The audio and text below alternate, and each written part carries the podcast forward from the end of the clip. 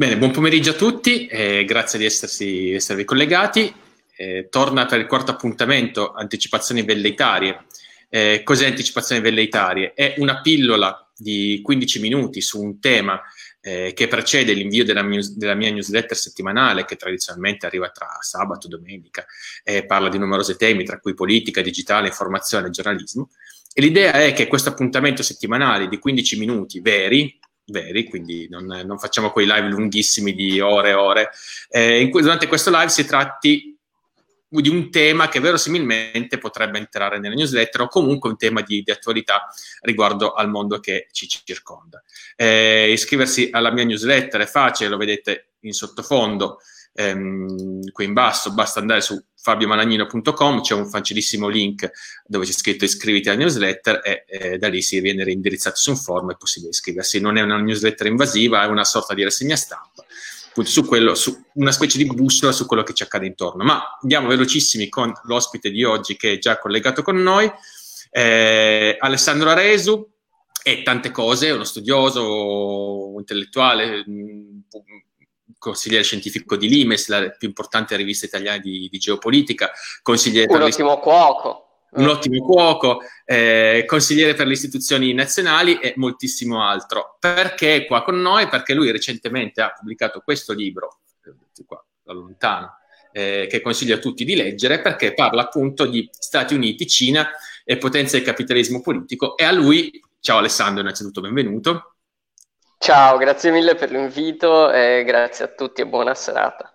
Ti facciamo la domanda da un milione di dollari, ovvero come sarà il mondo secondo te post-Covid, visto che lentamente, tra mille problemi, il mondo sta eh, pensando di insomma, uscire da questa emergenza. È un mondo che sarà eh, comunque diviso idealmente in questi due grandi blocchi, cioè Stati Uniti e Cina. Quindi a tuo modo di vedere, cosa sarà il post-Covid, il day after? Ma guarda, eh, secondo me eh, diciamo, il conflitto tra gli Stati Uniti e la Cina è la questione fondamentale del nostro tempo, ma era già in corso prima eh, del, eh, del Covid, quindi nel mondo post-Covid vediamo un'accelerazione eh, di questo conflitto, eh, anche perché eh, il conflitto si gioca su alcune questioni che proprio nel mondo del coronavirus diventano diventano ancora più rilevanti e più pervasive. Un esempio è il digitale, che fa sempre più parte eh, delle nostre vite quotidiane, come sappiamo. Anche questa eh, diretta ne è eh, un esempio, perché non siamo a discutere assieme in un bar eh, di qualcosa. Ebbene, sulle infrastrutture eh, digitali, da tutti i punti di vista, quelli che riguardano eh, le grandi aziende, le cosiddette Big Tech eh, statunitensi eh, e cinesi, ma anche quelli che riguardano eh, l'hardware, eh, la produzione eh, di oggetti fondamentali per la vita digitale. Ci sono vari ambiti eh, di conflitto eh, tra Pechino e Washington, quindi eh, questi elementi tendono a rafforzarsi. Il, la tecnologia viene sempre di più considerata una questione di sicurezza nazionale e quindi in grado di generare potenziali eh, conflitti, appunto separazione in schieramenti e in sfere di influenza.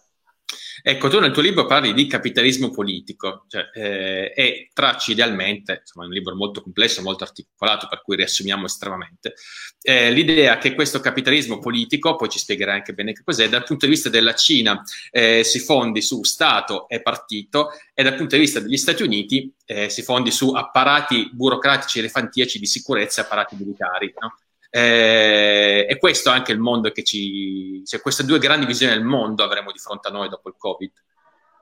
Sì, allora, quello che io sostengo col concetto di capitalismo politico è che ci sia una somiglianza tra questi due eh, attori, cioè non sono radicalmente diversi, perché per entrambi, sia per la Cina che per gli Stati Uniti, è essenziale, diciamo, la fusione tra la politica e l'economia.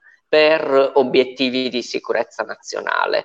Questo mh, in sintesi è il capitalismo politico, poi può essere specificato e analizzato attraverso tutta una serie di strumenti che riguardano in particolare il controllo politico della tecnologia, della finanza, del commercio, per esempio l'uso delle sanzioni, insomma una serie di eh, strumenti che rappresentano una interruzione di quello che noi mh, indichiamo tradizionalmente come mercato o come economia di mercato per eh, degli obiettivi di sicurezza e di difesa che sono superiori all'economia di mercato nello sguardo di queste potenze. Diciamo, per esempio, in Cina questo eh, è più chiaro e distinto, eh, diciamo, in Cina c'è il mercato, eh, nel senso, per esempio, eh, competono tra di loro anche città, province per avere eh, le imprese eh, più forti e maggiormente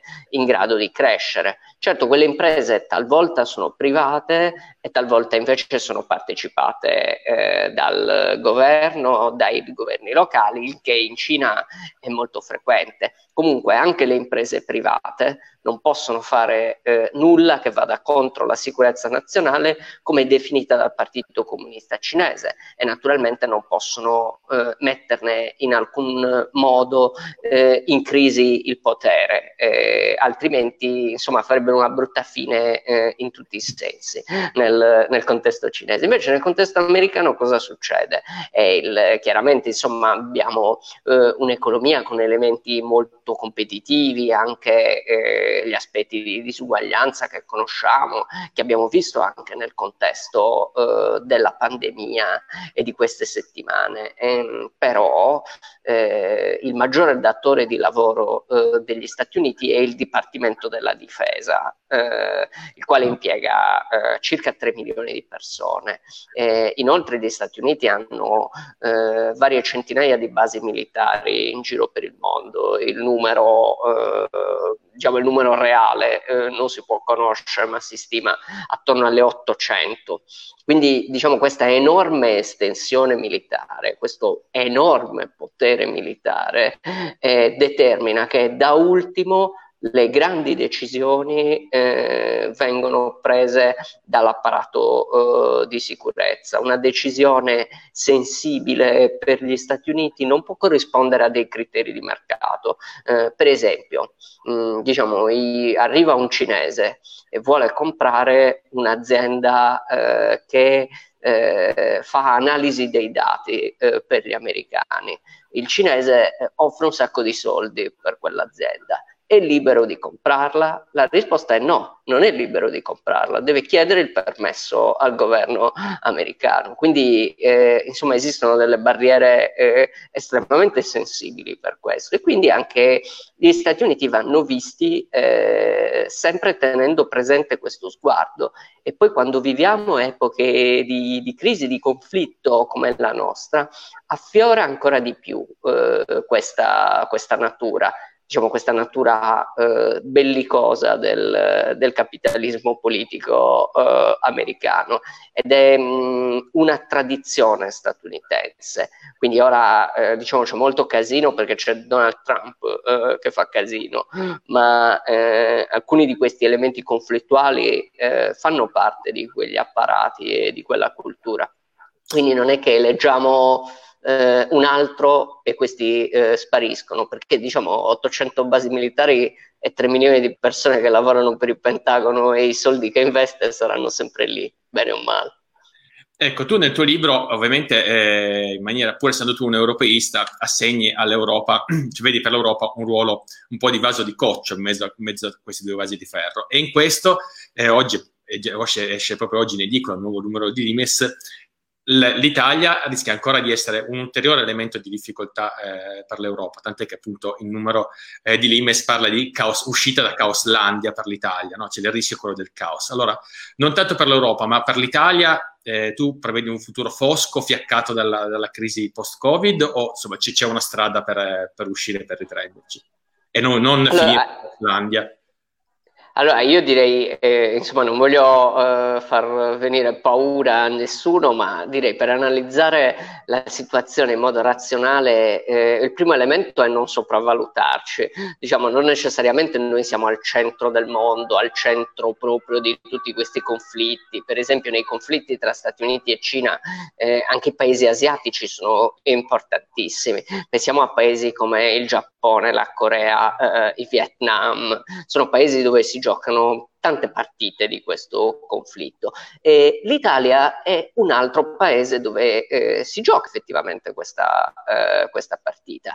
L'Italia e l'Europa diciamo non provvedono alla loro sicurezza in modo autonomo, eh, no? È la NATO che garantisce la nostra sicurezza e i soldi della NATO, come viene ricordato diciamo in modo eh, magari poco educato dal presidente Trump e come ricordavano in modo eh, più educato ma altrettanto netto i rappresentanti dell'amministrazione Obama, è pagata dagli Stati Uniti, quindi eh, gli Stati Uniti ritengono che noi facciamo parte a tutti gli effetti eh, della loro sfera di influenza, diciamo del loro giardino di casa, quindi tendono a infastidirsi particolarmente eh, quando ci sono dei segnali di avvicinamento nei confronti della Cina. In questo senso il memorandum firmato l'anno scorso eh, era stato mh, considerato eh, dal governo italiano, per capirci. Sì, esatto, dal governo italiano di allora come mh, un modo per rafforzare i nostri rapporti economici eh, con la Cina. Quindi mh, eh, quest- noi possiamo porre le questioni in questi termini, diciamo, possiamo dire il nostro rapporto con la Cina è fatto della necessità di attrarre maggiori investimenti, di avere una bilancia commerciale più favorevole a noi, però dobbiamo tenere mh, presente eh, come ragionano gli altri e sia per i cinesi che per gli americani questo non è vero, diciamo l'economia cinese dell'Italia sì, un po' ne ha bisogno, però insomma anche qui non sopravvalutiamoci, non esageriamo. E, mh, gli Stati Uniti quando valutano le mosse dell'Italia le considerano sempre dal punto di vista strategico e così i cinesi, quindi è come se noi ci muovessimo, sia come il vaso di coccio, anche l'elefante di cristallo. Qualunque cosa facciamo, anche se magari siamo animati eh, dalla volontà solo di fare affari, invece viene vista dal punto di vista di, di questo eh, schieramento, ripeto, anche in modo talvolta violento dai, eh, dai contendenti, ma quando si ha... si sta a operare con eh, delle realtà più forti di noi, dobbiamo almeno sapere sempre come ragionano. Ecco, ehm, proprio in conclusione una battuta anche questa sullo, sullo scenario mediterraneo, perché poi c'è uno scenario diviso tra U S A e Cina, poi c'è uno scenario mediterraneo, l'abbiamo visto per esempio sulla liberazione di Silvia Romano, ci sono potenze o comunque potenze regionali che sullo scacchiere mediterraneo si muovono in maniera disinvolta e allargando la sfera di influenza. Rischiamo di soccombere anche in questo scenario, secondo te? Sì, è sempre guarda, che, che hai, siamo... toccato, hai toccato un punto eh, importantissimo. Eh, siamo ormai a una decina d'anni dalle cosiddette eh, primavere arabe e lo scenario mediterraneo si è sicuramente deteriorato. Si è deteriorato anche mh, nella prospettiva eh, dell'Italia e, mh, e poi in questo scenario abbiamo appunto attori che non dobbiamo dimenticarci anche per la loro... Eh, ancora per la loro violenza e per la loro determinazione. Sicuramente la Turchia è il, eh, il più rilevante eh, tra questi per quanto si muove, quindi eh, per esempio quando pensiamo alla nostra economia, eh, alle nostre grandi società energetiche, dobbiamo sempre vederle eh, in relazione a questo scenario mediterraneo eh, in ebollizione. Sicuramente c'è stata eh, tantissima eh, assenza di leadership da parte degli Stati Uniti e anche assenza di capacità di iniziativa eh, da parte dei paesi europei, eh, su cui io credo che la dimenticanza dell'importanza dell'asse eh, mediterraneo eh, continuerà insomma ad essere una campana che continua eh, a suonare, perché il confine mediterraneo dell'Europa è senza alcun dubbio il più importante e di sicuro il più importante per l'Italia, quindi eh, noi dobbiamo fare diciamo di tutto perché eh, ci sia maggiore interesse, maggiore azione dello scenario, nello scenario mediterraneo, e mh, una consapevolezza del fatto che poi eh, la crescita e il miglioramento di alcuni rapporti bilaterali che può avvenire anche attraverso le infrastrutture, attraverso uh, l'istruzione, la ricerca, eh, fa parte mh, assolutamente del nostro interesse nazionale. Benissimo Alessandro, ti ringrazio, siamo praticamente giusti. Ricordo ancora sì.